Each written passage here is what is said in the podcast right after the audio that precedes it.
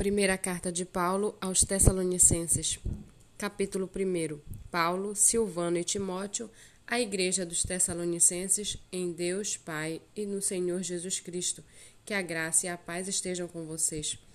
Sempre damos graças a Deus por todos vocês, fazendo menção de vocês em nossas orações e sem cessar, lembrando-nos diante do nosso Deus e Pai da operosidade da fé que vocês têm, da dedicação, do amor de vocês e da firmeza da esperança que têm em nosso Senhor Jesus Cristo.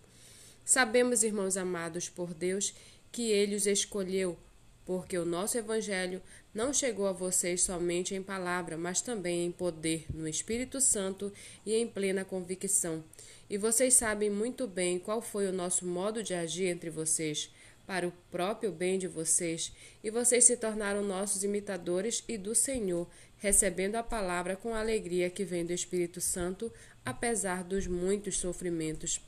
Assim, vocês se tornaram modelo para todos os crentes na Macedônia e na Acaia, porque a partir de vocês a palavra do Senhor repercutiu não só na Macedônia e na Acaia, mas a fé que vocês têm em Deus repercutiu em todos os lugares, a ponto de não termos necessidade de dizer mais nada a respeito disso. Porque, no que se refere a nós, as pessoas desses lugares falam sobre como foi a nossa chegada no meio de vocês e como, deixando os ídolos, vocês se converteram a Deus para servir o Deus vivo e verdadeiro e para aguardar dos céus o seu Filho, a quem ele ressuscitou dentre os mortos, a saber, Jesus, que nos livra da ira vindoura.